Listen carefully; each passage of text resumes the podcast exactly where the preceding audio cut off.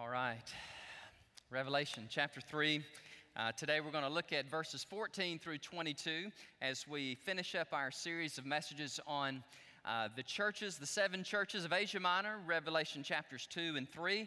And then uh, next time uh, we're going to get right into uh, chapter 4. I tell you, chapters 4 and 5 are some of the most amazing uh, piece of literature that you will ever read. Some say that Revelation 4 and 5 is the apex it's the very pinnacle chapters of all the apocalypse. And so next week, I look forward to sharing those, that, that message with you. But today, uh, we're going to wrap up our study in the seven churches with this church, the church at uh, Laodicea. If you remember, next, uh, last week, we talked about and we examined the city of Laodicea and we looked at those geographical and historical viewpoints that will help us in our interpretation. We also looked at uh, the church, how it was started and planted, who perhaps the church planters were. And then we looked at this threefold uh, description of Jesus Christ that he gave to the church at Laodicea. And remember that each time he spoke of who he was, it was a direct rebuke to the church at Laodicea for who they were not. For example, he says, I am the Amen, I am the faithful and the true witness, and I am, as he said, the beginning of the creation of God. So I want to look at, uh, go back to verse 14, and then I want to go all the way through the end of the pericope or the paragraph that we're going to study, verse 22 and then we're going to share a message with you entitled The Lukewarm Church. Of all the churches that I've studied, the church that most parallels our generation in our churches in America today, it's this church, Church at Laodicea. They were very wealthy, they were very affluent, and yet there's this graphic, I mean, graphic, picturesque image of Jesus Christ on the perimeter of his church. Revelation 3:20 is not really written for unbelievers. It's written for the church because Jesus has been kicked out of his own church. He's standing outside knocking on the door saying, "Hello, church at Laodicea, you have let the world and the influence and the ideology of the secular community around you, you've let it infiltrate your, your community and you've jettisoned me, you've kicked me out." And so the Lord is knocking on the door of his own church asking if they will let him back in so he could come in and forgive them and heal them. I tell you guys, uh, life is too short for Jesus not to be in church. Amen.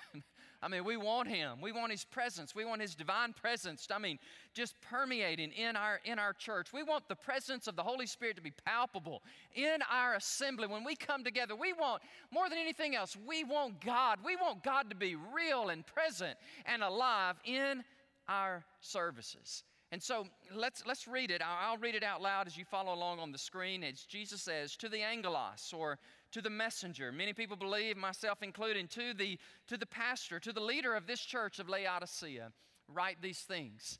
These things says the Amen, the faithful and true witness, the beginning of the creation of God.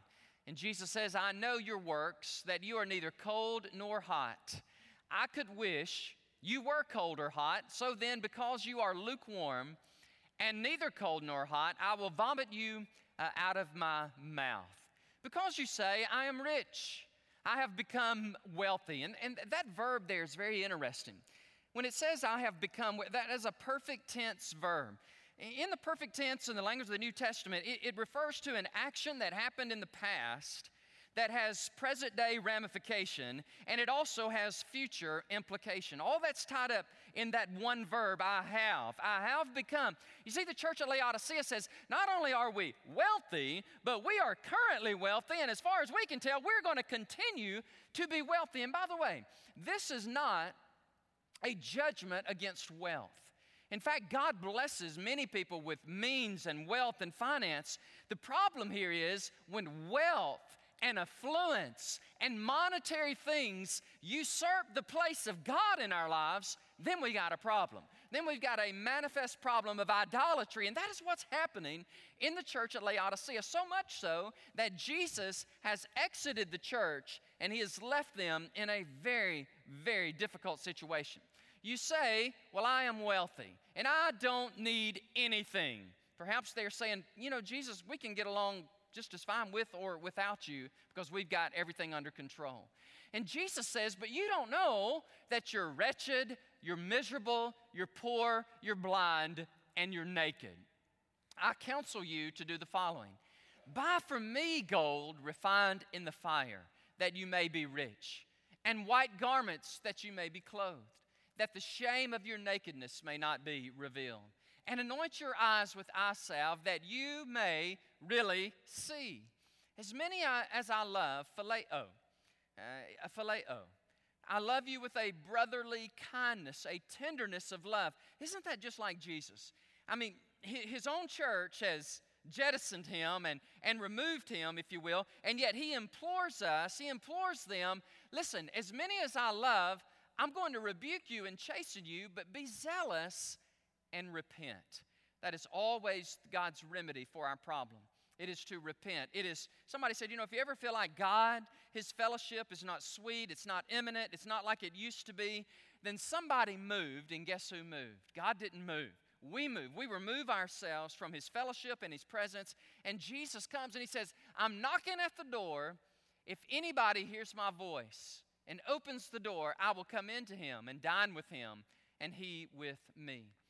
To him who, Nikon, Nike, to him who overcomes, I will grant to sit with me on my throne, as I also overcame and sat down with my Father on his throne. And then Jesus says, He who has an ear, acousite, who has acoustics, who has hearing capacity, let him hear what the Spirit says unto the churches.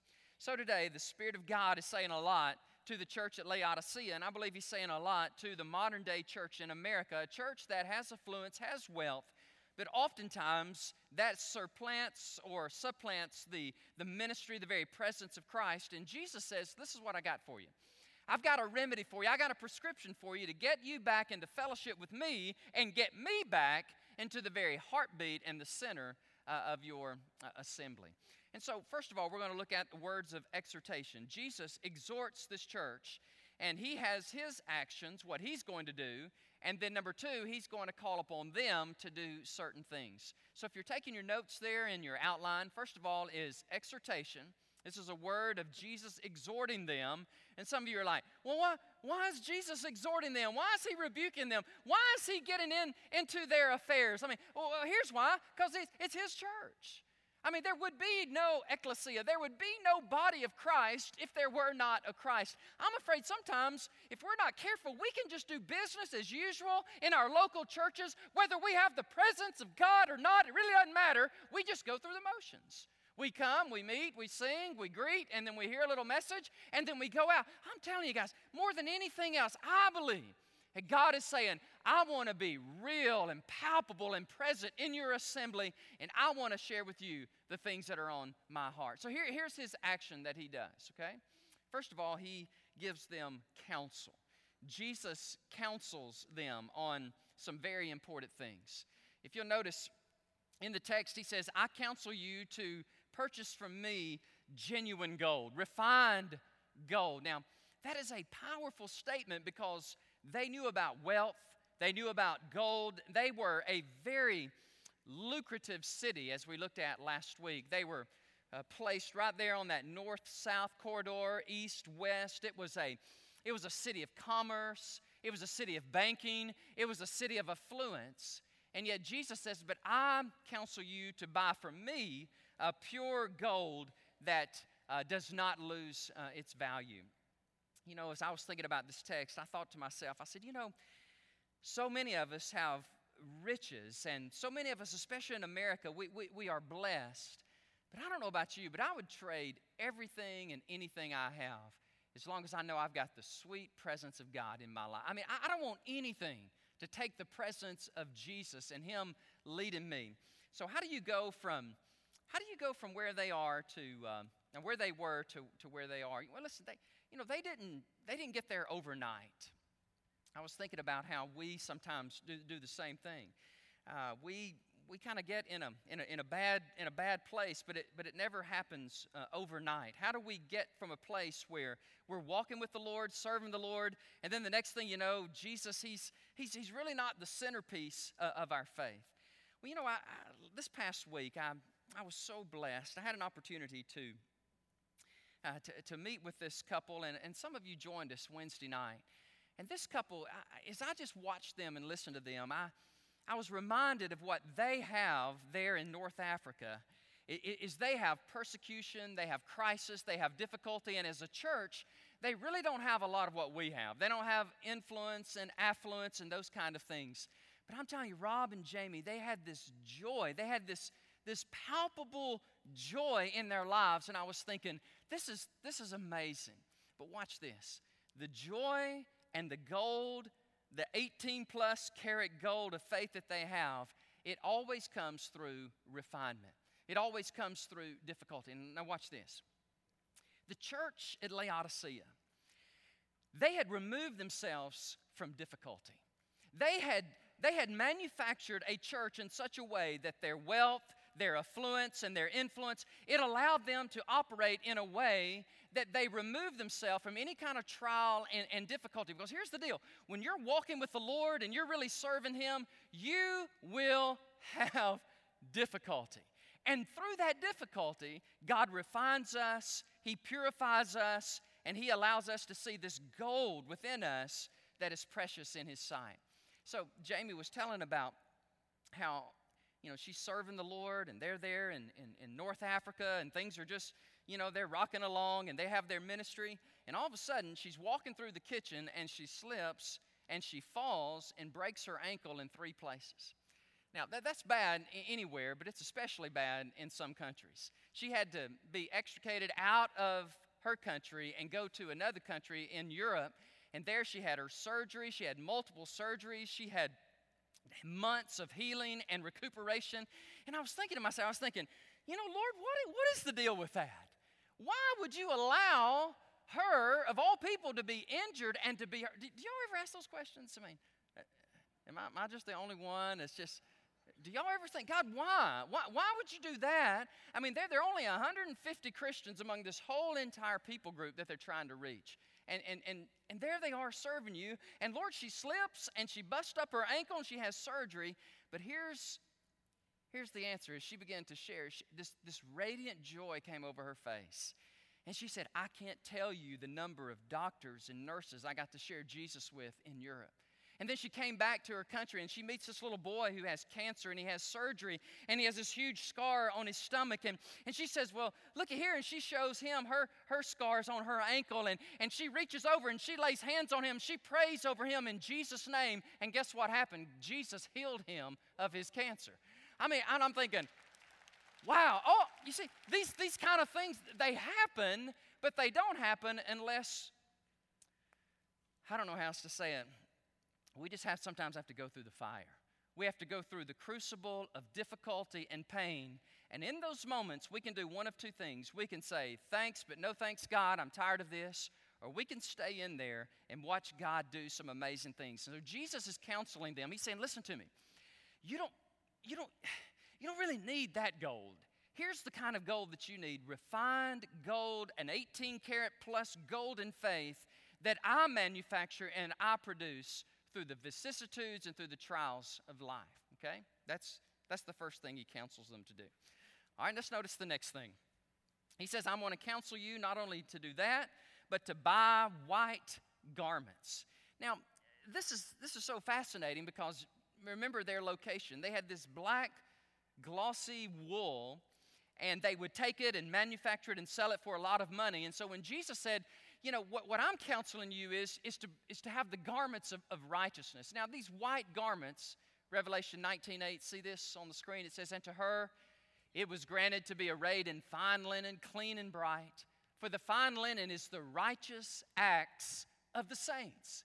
And so it, it just shows the omniscience of Jesus. He, he knows that wealth and gold are important.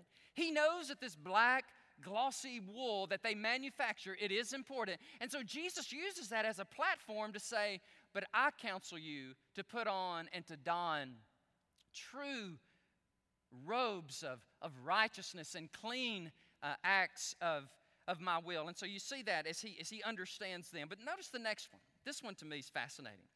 He says, I counsel you in verse 18 to anoint your eyes with eye salve.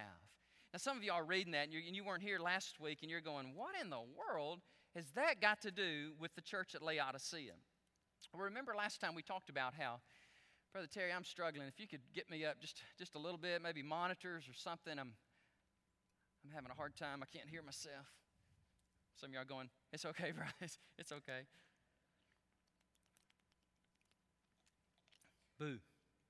Are you in there? Hey, I'm in there. I hear it. That's, that's marvelous. Thank you.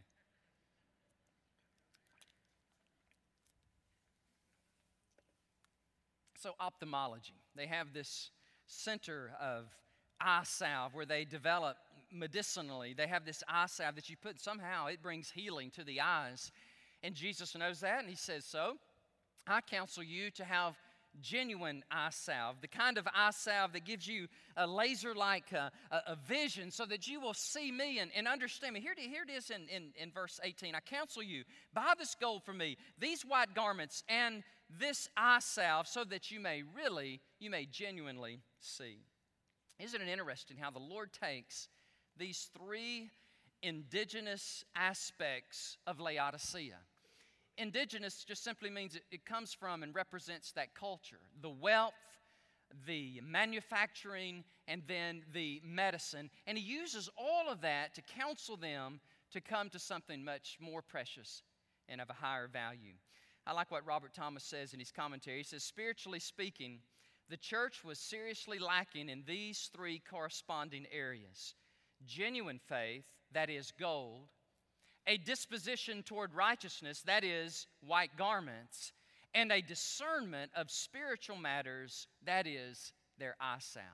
So, number one, Jesus counsels them. Number two, he says, I love you. I, I phileo you. I love you with a brotherly kindness and love. Even though uh, you have jettisoned me, and even though you have you have cast me aside, if you will. I, I beckon you. I, I love you. I'm, I'm asking you. I'm, I'm asking you, invite me back into your church and back into your life. Number three, he says he rebukes them.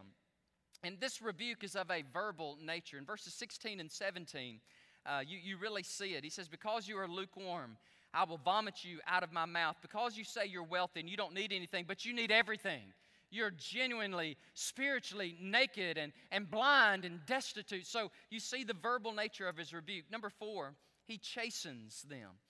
Now, this word is a different word than the word rebuke. This word chasten has it has the connotation of a pain, a difficulty that God will bring about in their lives. It's much more than verbal. It can be emotional, it can be spiritual, it can be financial, it can be physical. And so, what Jesus is doing is He's saying, listen, if you don't recognize me and honor me for who I am, then I will genuinely strip you bare of everything that I have given unto you. I wonder who I'm preaching to today. I wonder if there's someone here in our assembly at, at Great Hills Baptist Church. And it's no accident that you have walked into these premises. You may be a guest, you may be a longtime member but, um, but your love for Christ has grown cold, it's waxed cold. No, no, no, you've got everything on the outside. Everything looks beautiful, everything looks wealthy, everything looks like it's just fine. But on the inside, you, there's been a departure, and your love for Jesus Christ has grown cold or it's grown uh, lukewarm. And so the Lord says, I love you, but I rebuke you, and I bring you back to myself. So notice the church's actions. There are two things that Jesus says, this is what I want the church to do. Now, y'all, thank y'all for staying with me. I'm talking fast because I got a lot to say. I mean, there's just a lot of things I want to I want to get through in this message. So the church's actions, number one, he tells them to be zealous. Do you see that? He says, I want you to present tense, active voice, imperative language. I want you to be, and the Greek word is zelue.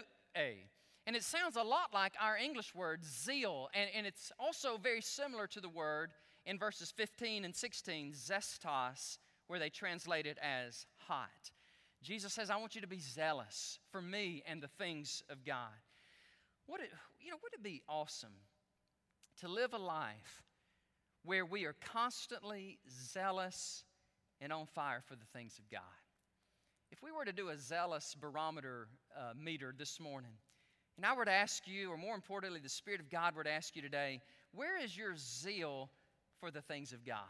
Is your, is your zeal, I mean, where is it on a scale of 1 to 10? Let's say, on a scale of 1 to 10, your zeal, your fervor, your excitement, your passion, your joy. I mean, where, where are you? Great, Great Hills, where, where would you be on that barometer of one being the weakest and 10 being the greatest. Well, many in that congregation had lost their zeal, and Jesus said, I'm asking you to, I'm asking you to restore that zeal. And then number two, he says, repent. He says, I give you this command to turn from your anemic, your lethargy, your complacency, your lukewarmness, and come back, come back to me. I don't know what it is about these African countries, but I've been thinking a lot about them. I don't think the Lord's sending me uh, over there, but I'm, if He is, and I'm, I'm, I'm, ready, I'm ready to go. But I've been there a number of times, and, and I, I remember a trip I took about 10 years ago, and I was with a family, a medical doctor, and, and I can tell you where they were because they're not there anymore. They were in Chad, uh, Africa, 99.999 something Islam, okay? And there they are uh, sharing the gospel and, and bringing people to faith in Jesus. He's a medical doctor and, and his wife. They have since left Chad to go to the Middle East. I mean, these are some Green Berets, Navy SEALs for Jesus. Would you not agree? I mean, they left North Africa to go maybe even to a more difficult place in, in the Middle East. And I tell you guys, God is doing supernatural, miraculous things in the darkest of places.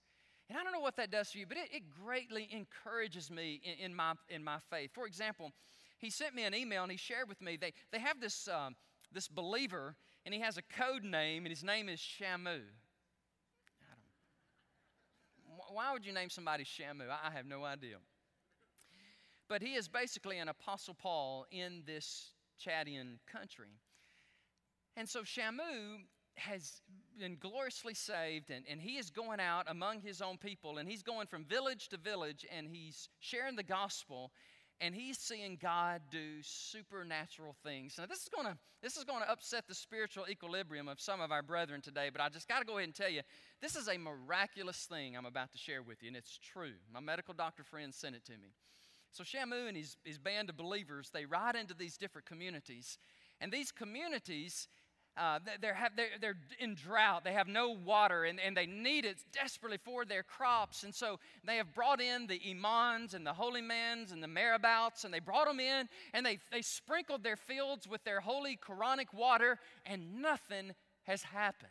And so they come in and they say, Well, do you mind if we just share and pray uh, in the name of Jesus? And of all the neighborhoods and all the fields, only three of them said, it's okay. We give you permission to pray in Jesus' name. And guys, I'm not making this up. Of all the fields and all of the, the gardens, and only three received water and produced a massive crop. That's just miraculous stuff. That's, that's the kind of stuff that only that only God can, can do. And, and, I, and I was reading that I was thinking, man, there's, there is zeal, there is fervor, there is walking with the Lord in the midst of, of difficulty. So I'm reading The Insanity of Obedience by uh, Nik Ripken, and I'm, I'm telling you, that is an intense, intense book, but it's so fascinating. And he, and he makes this appeal to the church in America, and he's kind of like a prophet to us in America. He said, You know what? God, everything God did in the Bible, God is capable of doing today in our culture. Do y'all believe that?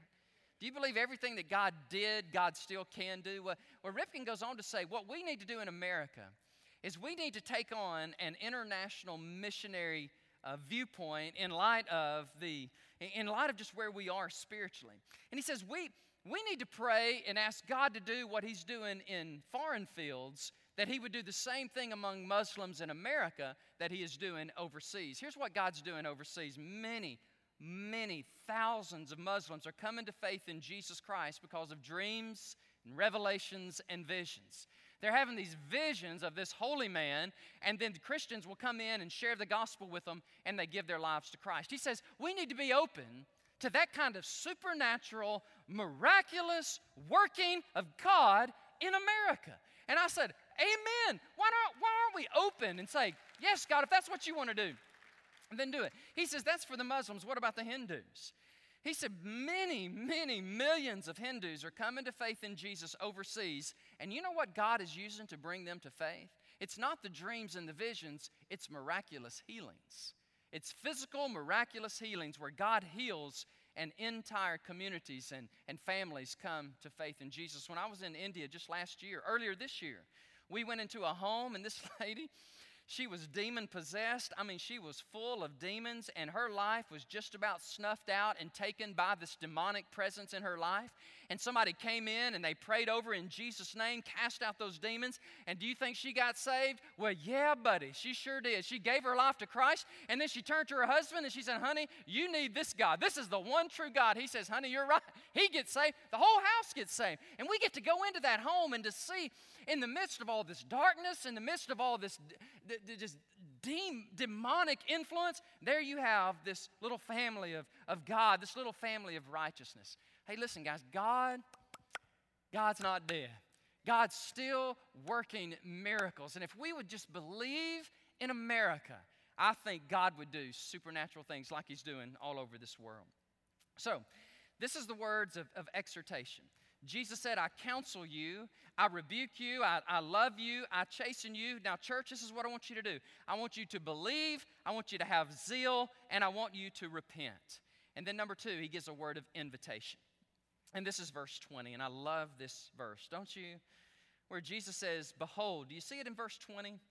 Uh, the word behold there, would you underline that in your Bibles for just a minute? That is, that is literally an imperative verb. It means listen. It means pay close attention to what I'm about to say. Behold, he said, I stand at the door and I knock. If anyone hears my voice and he opens the door, I will come into him and I will dine with him and he with me. Um, that, that, word dine, diepno, in, in the Greek, it refers to the evening meal. The meal where you take your shoes off, you sit down, you recline, and you just have sweet times of fellowship. You're not in a hurry, you're not in a rush. But and Jesus is saying, that's what I want with you. I want to come in and dine with you. And again, guys, in some ways it's such a it's such a devastating picture in my mind that the Lord of his very church is on the outside and asking if his presence can come on on the inside. And I look at that and I say, how how does a church, how does a Christian, how does a nation how do we go from spiritually on fire for the Lord, where there's times of spiritual awakening, where our churches are packed in the 50s and the 60s and the early 70s. How do we go from Jesus being front and center and man, our nation being on fire for the gospel? How do we go from that to what we have today? How do, how do we get there? Here's how we get there we go through this incremental compromise here, compromise there, rationalization here, rationalization there, until eventually we get to the point where we're lukewarm and Jesus is not in our church, but he's standing outside of our church. I tell you, the devil's very creative. And by the way, he does not mind waiting on you. He is very creative, and he does not mind waiting on this church. He constantly waits for an opportunity to slip in and let us just go the route that many, many churches go to compromise and filling up the buildings and doing the kind of things that draw a crowd. But eventually, over time, I tell you, you just see these incremental steps of the evil one until he takes a person whose heart is genuinely on fire, and then by the time he's through with them, they've totally walked away from the Lord. And I'm thinking about a man, and some of you would, would know his, his name Ralph Waldo Emerson, a very gifted young man whose dad was a prominent pastor there in Boston, and, and he too was going to be a pastor. And so he went to Harvard University and he was studying for the ministry. And, and, and even as he was studying for the ministry, he began to have doubts. He began to have doubts about, and this is the early 1800s, doubts about the supernatural aspects of Christianity. And so Satan had already kind of got a wound, a scratch in his spirit, if you will. And I just want y'all to know something. I've seen this so many times as a pastor. If you don't deal with that scratch and that wound, it will become a gaping hole in your spirit. I've seen this thousands of times. There are people who are on fire for the Lord and somebody wounds them. Somebody hurts them in church, of all places. Somebody says something. Somebody does something. And, and for a while, they're like, I'm okay. It really didn't bother me, but it really, really bothered them. And they don't do anything about it, okay? Don't do anything about it. And there's this wound here, and it, time may go by weeks, months, maybe even years, And then you just see those people get irate. They get upset about the music, or they, they get upset about the duration of the sermon, or they get upset about something incredibly substantial like the color of the carpet. I mean, and they, they just go ballistic. You go, why are you so upset about a superfluous thing like that? And it's because they never dealt with the hurt, they never dealt with the wound. So he has this doubt in his mind about the supernatural Christianity and he gets tuberculosis and his eyesight is terrible. And so he leaves Harvard and he goes to Florida and he, and he gets healed up, you know, and he's feeling better and he comes back. He still hasn't dealt with this junk, he hasn't dealt with this stuff. He dates this young lady named Ella and they fall in love and they get married. And at the ripe old age of 20, Ella dies of tuberculosis. And Ralph Waldo Emerson, he is a pastor now. Did y'all know that? He was actually a pastor of a church. You mean the same transcendental nature mystic guy? Ralph Waldo Emerson was a pastor in a Christian church? He was. Until he got to that point. He says, I don't, I don't think the Bible's really true. How could God allow my wife to suffer and die? There must be a better way. And so he leaves Christmas Day, 1832, and he sails to Europe and he has this eureka, this epiphany moment where the Bible's really not true, transcendentalism, mysticism, nature is the answer. And, and it's interesting, interesting. This one writer puts it like this, and he says, Emerson believed he had to live his own life and think his own thoughts. And as a result, he gained a receptive hearing among young, spiritually oriented men and women who were intellectually restless. Emerson's message appealed to their hunger for fulfillment that was not available anywhere else. And that's just like the enemy. He, he gives us these doubts, he cuts us, and there's never that wound, that, that wound never heals. And before you know it, a person who was on fire for the Lord, living for the Lord, they're now they just totally dismissive of the Christian faith. Oh, guys, I tell you, I never want that to happen. I don't want that to happen to me, and I never want that to happen to you. You say, well, how do I prevent that? You say, Jesus, come in. Be the Lord of my life. The things that I don't understand, would you help me with that? And Lord, if someone has hurt me and wounded me, Jesus, help me to forgive them. Lord, I know church is not perfect. I know nobody's not perfect. Help me to get over that. My standards are, are like ultra crazy that nothing wrong can happen in my life or in my church or my family. And so, Lord, help me get beyond that. Help me be at peace, Lord, with who you are, and help me never to depart from you.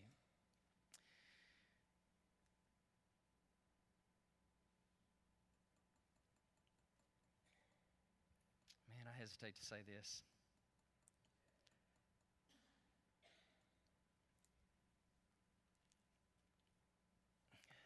There is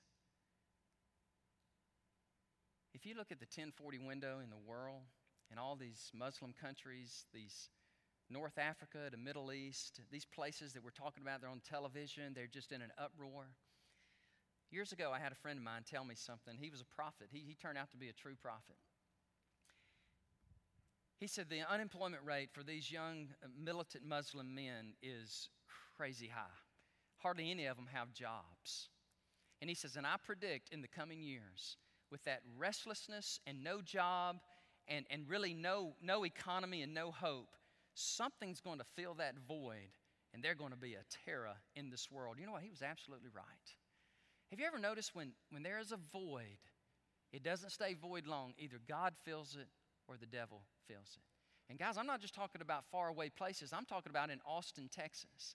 If you have a void in your life, I promise you, you're going to fill it either with Jesus or with the things of this world. And I'm appealing you to allow the Lord Jesus Christ to fill that vacancy, that, that chasm, that void uh, in your heart.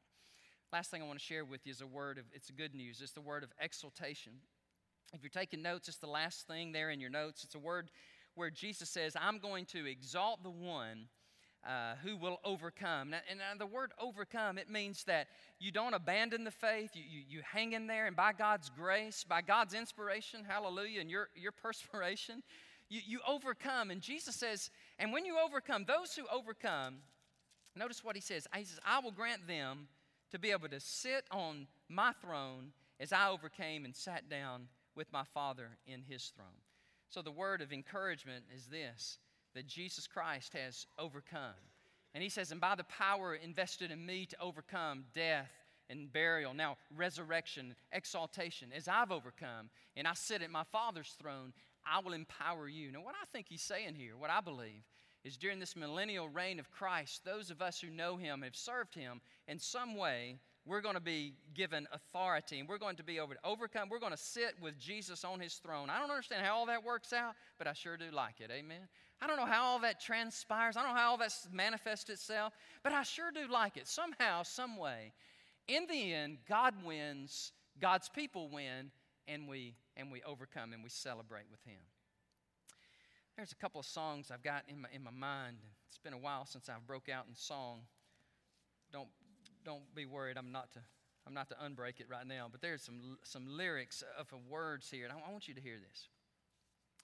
It's a song written years ago by Steve Camp, and I, I used to sing it as, as, a, as a young man, probably 17, 18 years of age. I knew this song. It said, For I've been living in Laodicea, and the fire that once burned bright I let it grow dim.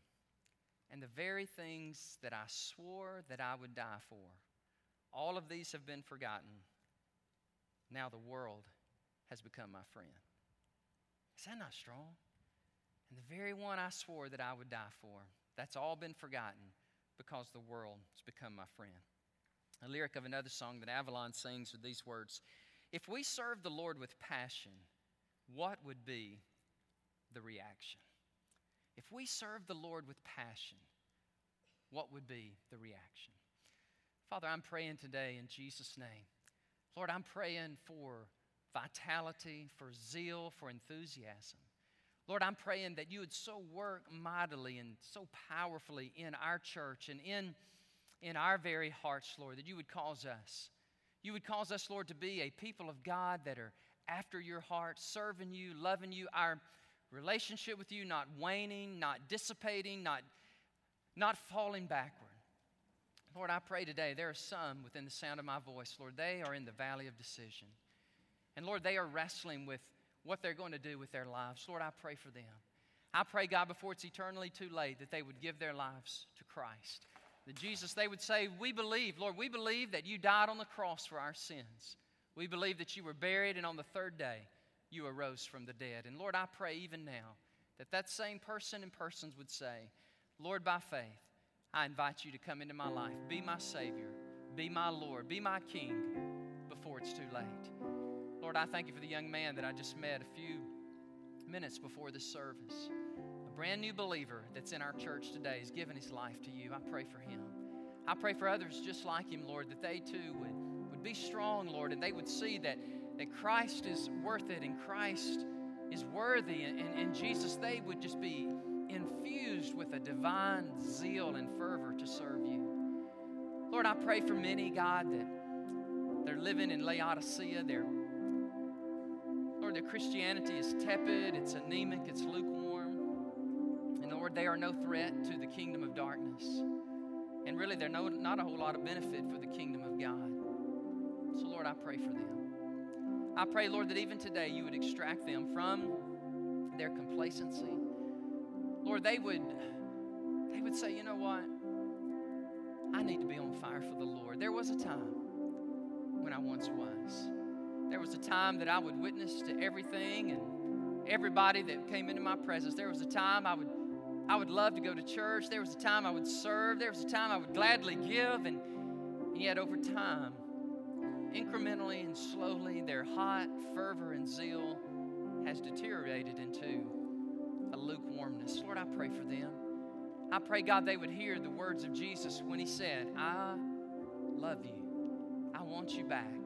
I knock, I knock on the door of your heart to invite me back in, and my fellowship would be with you and be sweet. Lord, I pray that would happen even today. I pray, Lord, that wayward sons and daughters would come home and be reunited with a holy God who loves them so passionately. And Lord, I pray for, for those that are here today that God just need to be reminded that you do win. That, Lord, this is a very trying time in which we live. But God, we have to have faith. We have to believe because we know, Lord, that in the end, you always prevail. And Lord, finally, I'm just lifting up those that are in this church for such a time as this. Lord, at this season in their life, while they're in this city of Austin, that God, they may be here for the rest of their lives, or they may be pilgrims passing through, that Lord, today you would reveal to them that this is the place, that God, this is the church that you want them to be a part of. And Lord, you would remind them that this is not a perfect place. This is a place in process, but this is a place that's going to honor Jesus and His Word. We're going to honor evangelism and missions and take the gospel to the far reaches of this planet. Lord, I pray that you would bring them. Let them be a part of our church family. Even today, Lord, they'd come and be a part of our new members class. So, Lord, as we stand in a moment, and Lord, some of us will stand and we will sing these songs, these lyrics that are coming on the screen. Then others, Lord, they're just going to stand. They're going to be moved deeply by the Spirit of God. And, and Lord, they're going to do business with you. I really believe that many's many hearts will be turned back to you. And there will be this fervor and this zeal and this excitement of the Holy Spirit that they have not experienced since many days gone by. So, Lord, we humble ourselves before you. We ask you, Lord, to do a mighty work in our midst, even now. For we pray this in Jesus' name.